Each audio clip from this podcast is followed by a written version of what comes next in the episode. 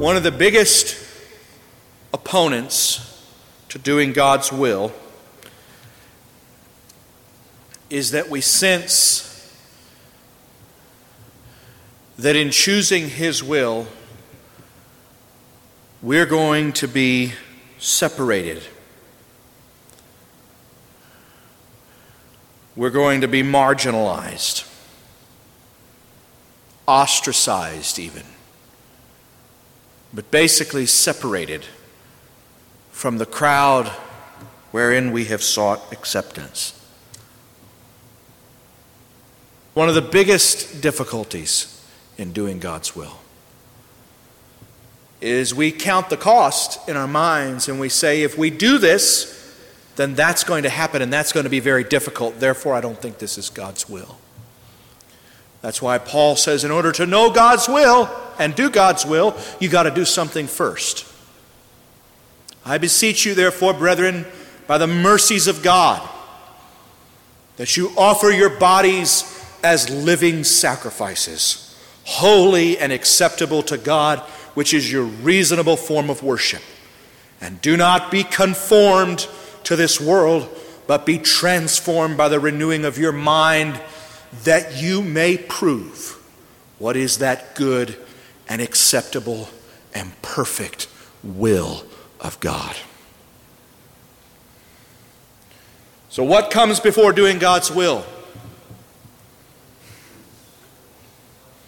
A total sacrifice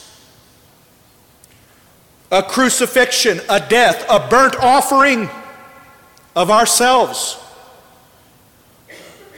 Holy and acceptable to God, and it's reasonable. Amen. And what is directly married to that sacrifice of surrender? Separating from the world. Don't be conformed to the world but be transformed.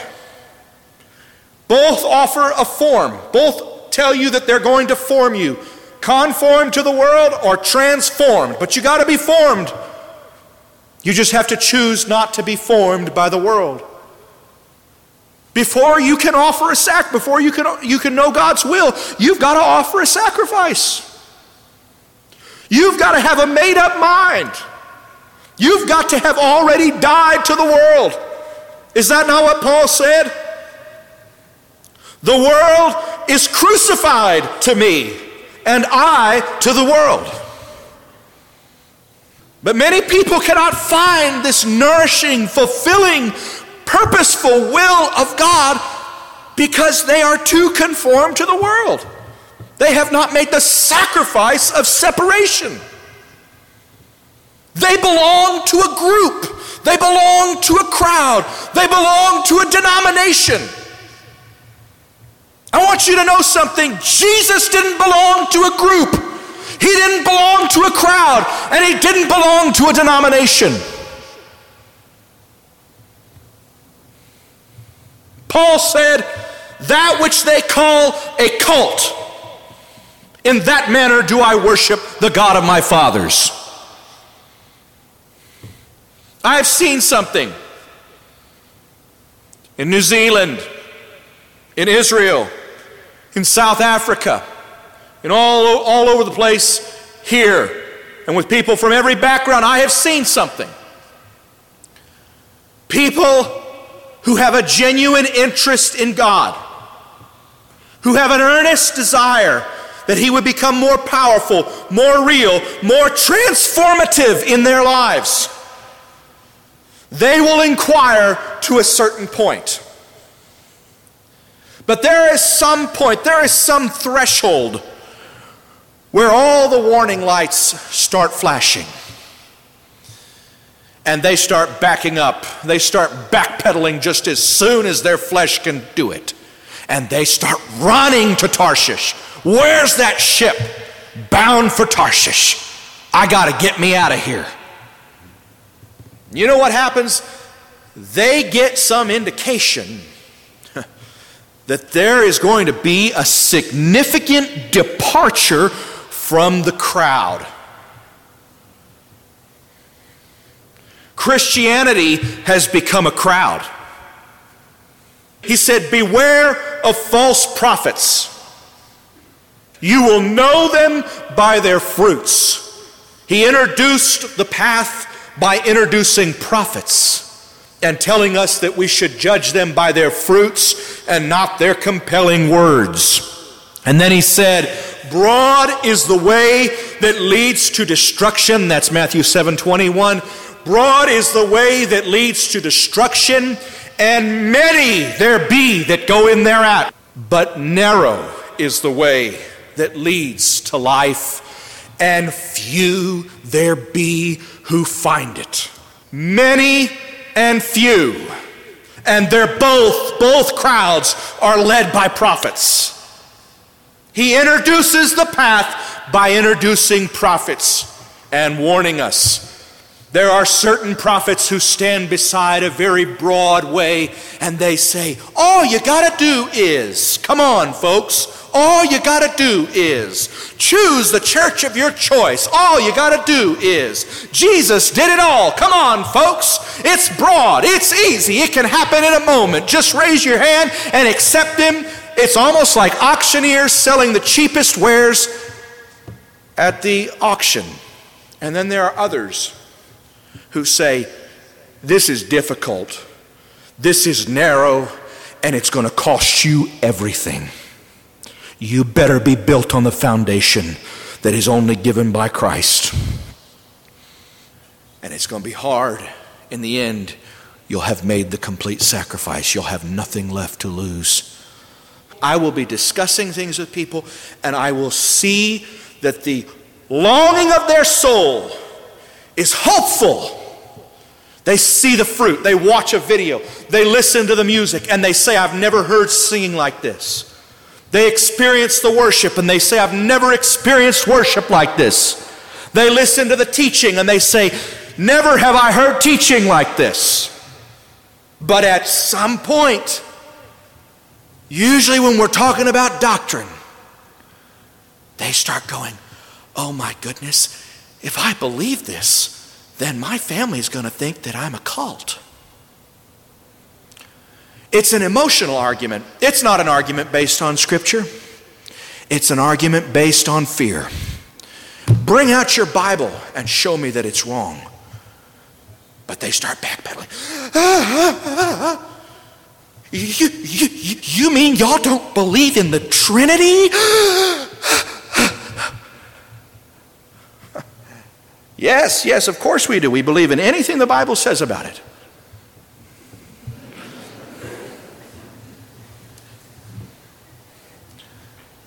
It's an emotional argument because they don't want to be branded. And I understand it. What they're smelling in the water is death. To some, the aroma of death, and to others, the aroma of life. Because some can smell resurrection on the other side of the death, and others can only smell the death. And they start panicking. Perhaps they don't even want to ask the questions because they're afraid that they're going to be persuaded by the truth, but lack the emotional strength and fortitude to live by the truth. I remember hearing about this couple who had a certain view of the end times Whatever you think about it, we're not discussing that tonight, but they had a certain view of the end times, and they believed that the church was not going to suffer and that we were all going to go up in the rapture, as many Christians do, and we respect their beliefs, as incorrect as they may be.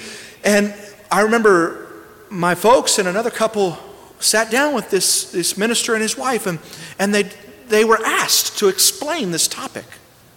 And so they explained the topic. And the woman stood up and she said, I can see it. I believe it. It's definitely in the Word of God, but I just can't bear to think of my babies going through that, so I'm not going to believe it. You may be a little bit appalled, but you can at least appreciate her honesty because she's doing what all Christians do. She's just being honest about it. They make an emotional argument and throw up scriptures as red herrings to throw you off the scent. But the argument is emotional. The reason is emotional because they have not surrendered their emotions to God. They have not first died to the world. They have not first made a complete sacrifice. So they can't know what is that good and acceptable and perfect will of God. Remember those who led you, Hebrews 13, who spoke the word of God to you, and considering the result, verse 7, the result of their conduct, imitate their faith. Jesus Christ is the same yesterday, today, and forever. The writer of Hebrews, Apollos or Paul, whoever it may be, is saying to them, I want you to think about people who made certain choices. And I want you to think about the result of their conduct. And then perceive that that conduct was born out of faith. And get that kind of faith for yourself. And as if to answer the questions that would immediately emerge in minds that say, oh, well, that was Paul, and that was James, and that was John, and that was Jesus, he says, and Jesus Christ is the same yesterday, today, and forever. What he's trying to tell them is you can have the same results in your life if you will get hold of the same faith. The problem is not on Jesus changing, the problem is on you having a different brand of faith. If you would become as whole souled as they were, then you could walk on water too. You could see him again. Amen. Thank you, Jesus. Hallelujah. Hallelujah. I'm going to read that to you again now that I've expounded it, and listen if you hear it a little differently. Verse 7 Remember those who led you, who spoke the word of God to you, and considering the result of their conduct, imitate their faith. Jesus Christ is the same yesterday, today, and forever. Do not be carried away by varied and strange teachings for it is good for the heart to be strengthened, or the word is empowered by grace. Implicit in that statement is that the strange teachings don't bring empowering grace. But the true teaching brings empowering grace. Do not be carried away by varied and strange teachings, for it is good for the heart to be strengthened by grace, not by foods through which those who were so occupied were never benefited. We have an altar from which those who serve the tabernacle have no right to eat. For the bodies of those animals whose blood is brought into the holy place by the high priest as an offering for sin are burned outside the camp. He said, There's a group who's never tasted and seen that the Lord is good. There's a group, there's a crowd, there's a camp who's never tasted of the heavenly kingdom or of the good things to come. Hallelujah. They've never tasted of the new wine of the Holy Spirit. They've never tasted of the, of the true bread which loaf we are as the body of Christ. They've never known true communion. They've never known true koinonia in the fellowship of his body. There's a, there's a group who just doesn't have a clue. For the bodies of those animals, why don't they have a clue? Because they're unwilling to go the distance. They're unwilling to be separated from the herd. They're unwilling to cease being a groupie and instead become a follower of Jesus Christ. We have an altar, verse 10. We have an altar from which those who serve the tabernacle have no right to eat. For the bodies of those animals whose blood is brought into the holy place by the high priest as an offering for sin, they are burned outside the camp. Therefore, Jesus also that he might sanctify the people through his own blood, suffered outside the camp. outside the gate, outside the crowd, folks. Verse 13 So let us go to him outside the camp, bearing his reproach. For here we do not have a lasting city, but we are seeking the city which is to come. You just think what he's saying here. He's saying, we got to go to Jesus outside the camp. We got to bear his reproach. Why? Because we don't belong to any culture here in this world. We are seeking a city that is to come. Those who cannot go to Jesus all the way, those who stop at the stumbling stone of truth, those who balk because of the fears of their carnal hearts, they belong to a city of this world. Do you hear me? They belong to a city of this world. And those who are willing to go all the way are those who have cut all the ties and say, if we had been mindful of the city we came out of, we would have had opportunity to return. But as it is, God is not ashamed to call us brothers, for he has prepared a city for us whose builder and maker is God. We are not belonging to this world anymore. Amen. Thank you, Jesus. Hallelujah. Thank you, Jesus. Praise you, Jesus. If you got to fit into the camp, you'll never get to Jesus.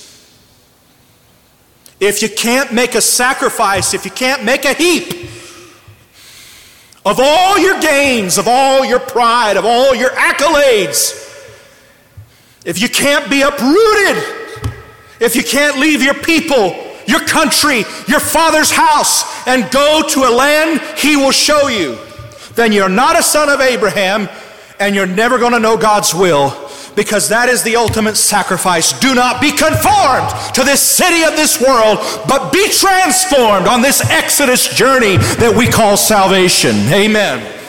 Amen. So before you start to debate a doctrine, before you start to get into the weeds, you need to count the cost and say, Have I offered myself as a living sacrifice? And did that sacrifice entail the separation from the world that he told me was necessary in Romans 12? John 19, 17. They took Jesus, therefore, and he went out bearing his own cross. He went out bearing his own cross to the place called Golgotha. Amen. They took him outside. They left the camp. They left the crowd. Amen. Thank you, Jesus. Reproach. Matthew 5. Blessed are you when people insult you and persecute you and falsely say all kinds of evil against you because of me. Rejoice and be glad, for your citizenship in that other city. For your reward in heaven is great. For in the same way they persecuted the prophets who were before you. Anybody who's ever done something great for God, they didn't belong to the crowd, they didn't belong to the camp. Let us therefore go to him outside the camp, bearing his reproach. Mark 8 38. For whoever is ashamed of me and my words in this adulterous and sinful generation, the Son of Man will also be ashamed of him when he comes in the glory of his Father and with his holy angels. You know, a lot of people are afraid of being ashamed of the crowd, they're afraid of being ashamed of the camp. They're afraid of being called a heretic. Do you think that's fun? Do you think it's fun? I, I've been called a wolf in sheep's clothing to my face. I've been called a heretic. I've been called one who leads God's people astray. Amen. You think that's fun? No, but it's a sign. It's good news that I don't belong to the camp. Now, not belonging to the camp doesn't automatically mean that I do belong to Christ, but I know for certain if I do belong to Christ, I do not belong to the camp.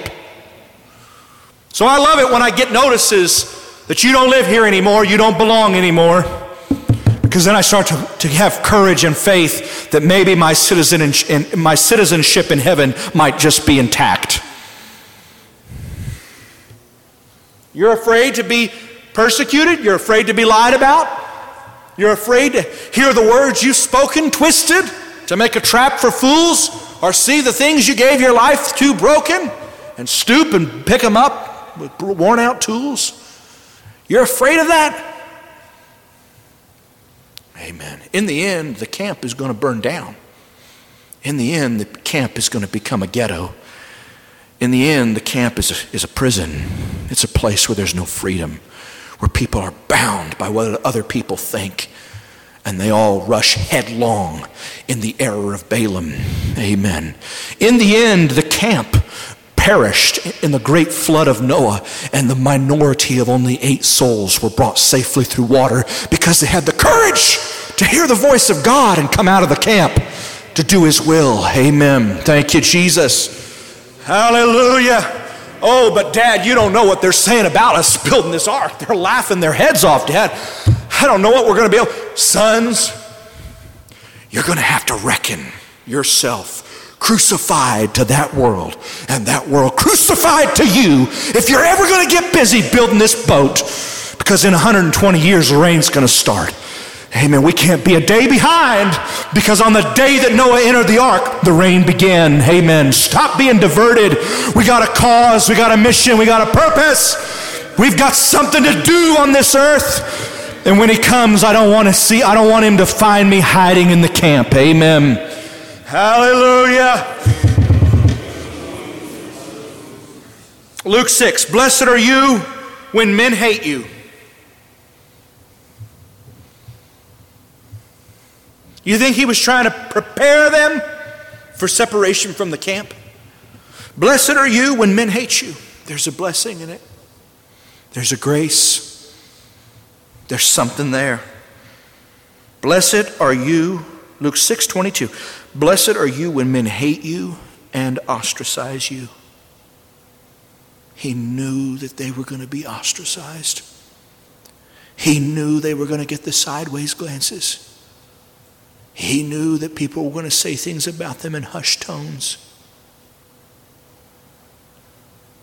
He knew that they were going to walk into a restaurant and not know whether someone was going to come up and accost them for being part of the group that's not part of the camp. He knew it. And he said, Don't fight it. Don't hate it. Don't resent it. And don't capitulate. Be still and find the blessing that God gives to those who are treated like he was. Blessed are you when men hate you and ostracize you and insult you and scorn your name as evil for the sake of the Son of Man. Be glad in that day and leap for joy. I didn't say that, the Bible said that. Jesus said that. Leap for joy. Get excited. Get really excited. Be glad in that day and leap for joy, for behold, your reward is great in heaven. For in the same way their fathers used to treat the prophets. But woe to you, rich, for you are receiving your comfort in full. Woe to you who are well fed now, for you shall be hungry. Woe to you who laugh now, for you shall mourn and weep. I saw someone get up on the stand this week and try to talk bad about us. The Lord turned their testimony on its head. Have you ever heard of Homestead Heritage? Oh, yes. And, and you said in your deposition that they invited you to be a member. Oh, well, no, I, they didn't invite me to be a member. I was just a little kid and I knew people who became members. Were you ever interested in becoming a member? Oh, no, no, not at all.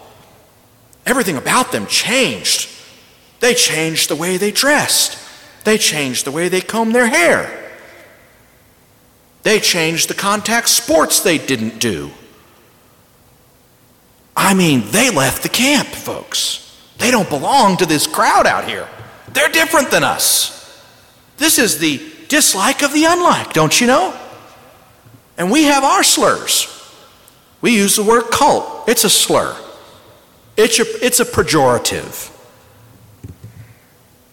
Thankfully, the lawyer asked her some choice questions about why she was investigated in her own home by CPS and uh, turned her testimony on its head. But anyway, blessed are you. Woe to you when all men speak well of you. For their fathers used to treat the prophets, the false prophets, in just the same way. You're such a cow tying, kowtowing, kowtowing, accommodating, congenial Christian. You don't want to say anything that the news media might construe as inappropriate or intolerant. So just be careful to accommodate them. Oh, in everything you do, turn inside out. Lick their boots if, if you must. Just do whatever they say and avoid any appearance of divergence from the mainstream. Because then they're going to all speak well of you. Oh, but wait a minute. Then you receive a woe from Jesus. Because you've just been lumped with the category of the false prophets. Woe to you when all men speak well of you, for their fathers used to treat the false prophets in the same way. Amen. Thank you, Jesus. Thank you, Jesus. Hallelujah. Why are you speaking in this name, this man's name? They asked the apostles. They beat him, they warned him, and they went out and did it again, didn't they? They brought him in. Why are you doing this? Gamaliel says, well, You know, I would just like to suggest that we don't judge this matter prematurely. If it is of man, it'll come to nothing. But if it is of God, we don't want to find ourselves to be fighting against God. And when he said that, it says they took his advice. Thanks, Gamaliel. We won't kill him this time. We'll only beat him with the cat o' nine tails. They took his advice, and after calling the apostles in, they flogged them and ordered them not to speak in the name of Jesus. And when they had released them, they went on their way from the presence of the council, rejoicing that they had been considered worthy to suffer shame for Jesus. And every day in the temple, right there where they had gotten caught, every day in the temple and from house to house, they kept on teaching and preaching Jesus as the Messiah. That's the crowd I want to be a part of. That's the band. It's not a crowd. I, that's the group I want to be a part of.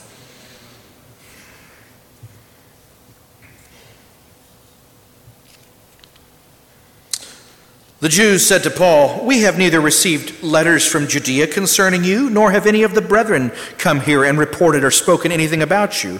But we desire to hear from you what your views are, for concerning this sect, it is known to us that it is spoken against everywhere. What was the sect they were speaking of? You know what that word is translated as in, the, in, in our modern vernacular? I can't hear you cult. We want to hear from you, but concerning this cult, it is known to us that it is spoken against everywhere. Oh, well, then it must not be God. The majority is ruling it out, and they're always right. We know that. Mobocracy, haven't you heard? That's how it, that's how it happened to the lynchings, too. Those were, that was majority. Majority rule. Mob, mobocracy. Paul said, When we are slandered, we try to conciliate. When we have become as the scum of the world, the dregs of all things, we have become as the scum of the world, the dregs of all things, even until now. Who wants to be the scum of the earth? Well, nobody does unless there's something beneath the scum. Amen. That's what he said. He said, We are the scum of the earth.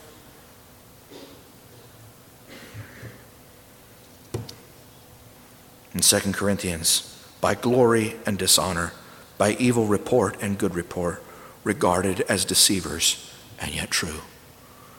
Amen. Therefore, I am well content with weakness, with insults, with distress, with persecutions, with difficulties for Christ's sake. For when I am weak, then I am strong. Hebrews again. Remember the former days when, after being enlightened, you endured a great conflict of suffering, partly by being made a public spectacle through reproaches and tribulations, and partly by becoming sharers with those who were so treated. For you showed sympathy to the prisoners and accepted joyfully the seizure of your property, knowing that you have for yourselves a better possession and a lasting one. Therefore, do not throw away your confidence, which has great reward. For you have need of endurance, so that when you have done the will of God, there it is again, amen you may receive what was promised. For yet in a very little while he who is coming will come and will not delay, but my righteous one shall live, shall survive by faith. And if he shrinks back, if he recoils at all this unpleasantness, if he shrinks back, my soul has no pleasure in him. This is the Lord speaking. But we are not of those who shrink back to destruction, but we are those who have faith to the persevering of the soul. Literally, press on to the persevering of the soul. Amen. That's how you persevere. You keep the faith and you don't shrink back, you press in. Thank you, Jesus. Amen. You know the scripture by faith. Moses, when he had grown up, refused to be called the son of Pharaoh's daughter but chose to endure the ill treatment with the people of God rather than the passing pleasures of sin, considering the reproach of Christ greater riches than the treasures of Egypt. For he looked toward the reward. By faith he left Egypt, not, not fearing the wrath of the king, for he endured as seeing him who was invisible. Amen. Thank you, Jesus. Let us go to him bearing his reproach let us go to him outside the camp bearing his reproach.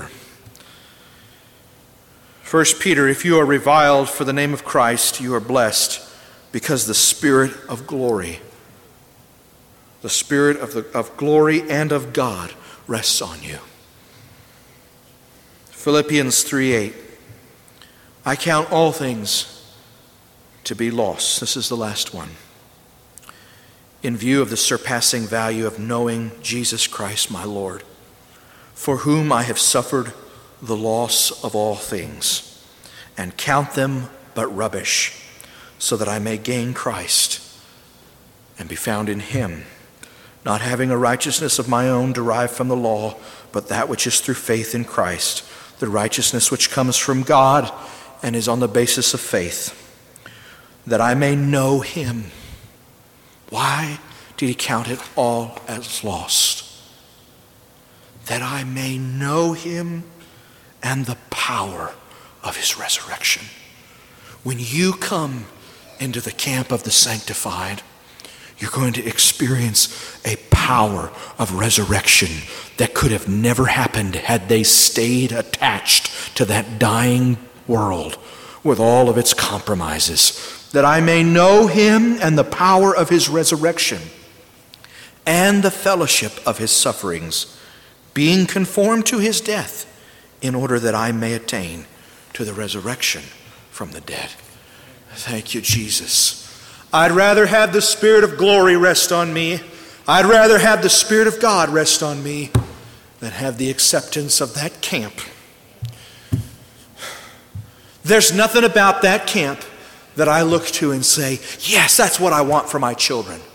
That's what I want for my relationships. That's what I want in my walk with God. I don't see it. I see death. I see disintegration.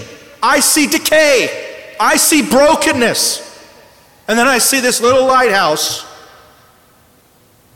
This little lighthouse, this little city on a hill. And I say, in Christ, all things hold together and consist. I think I'll prefer the reproach of Christ greater wealth than the riches of Egypt. He said the reproach, the negative consequence of Christ was of greater wealth than the riches of Egypt. Amen. Thank you, Jesus. Hallelujah. If you want to belong, why don't you find the family of God? If you want to belong, why don't you come and trust the Father?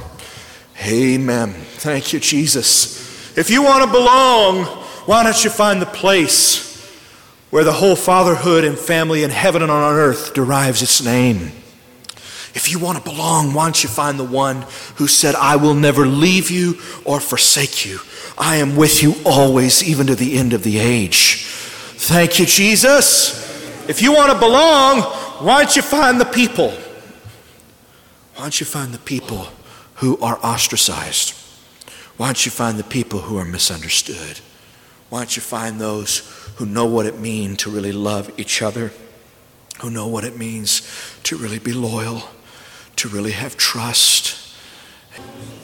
Hey, Amen. How many of you know the story of when Texas was making its final stand there at the Alamo, or its last stand in that great battle? How many of you know that story? Hey, Amen. You know how that little ragtag band of people, a hundred and something with the women and children, they had said, We're not going to give up. We're not giving in. We got to we got to do this. We got to stick it out. Amen. Amen. And what are we? We're told that a group from where? Where were they from? Huh? Gonzales. A group from Gonzales. A little group of a couple dozen people, maybe not even that many. Amen. They heard about what was happening in the Alamo and they fought their way through the camp, through the horde. They fought their way into the entrapment. And they said, We want to get in here and make the stand with you. Because they were, they chose to rather die as true brothers. Amen. Than be lost in the fragmented camp and meaninglessness beyond the walls. Amen. There's a place for you in the lighthouse. There's a place for you in the city of God. There's a place for you in the camp outside the camp. Amen. And we're not here to die except to our flesh. We're here to, to, to launch the process that ends in resurrection. Amen. We're here to endure to the end that the same may be saved. Amen. Thank you, Jesus.